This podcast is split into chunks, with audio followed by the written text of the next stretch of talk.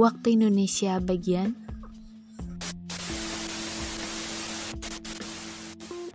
Fenomenologi dan Action Research, dua jenis metode penelitian kualitatif nih. Yuk kita bahas. Yang pertama ada fenomenologi. Fenomenologi itu mencoba mencari arti dalam kehidupan, meneliti sebuah fenomena yang ada dalam kehidupan.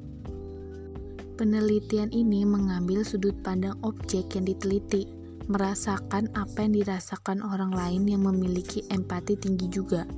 Sederhananya, fenomenologi ini bertujuan memahami pengalaman dari sudut pandang partisipan atau si objek penelitiannya.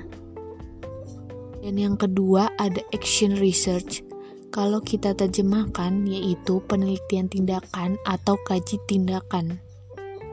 Action research ini merupakan metode penelitian yang sekaligus berpraktik dan berteori. Maksudnya menggabungkan teori sekaligus melaksanakan praktik. Metode ini umumnya diterapkan dalam ilmu sosial yang bertujuan memberikan kontribusi baik terhadap masalah yang dihadapi manusia saat ini maupun sasaran pengembangan ilmu sosial. Oke, segitu dulu ya. Jam berapa sekarang?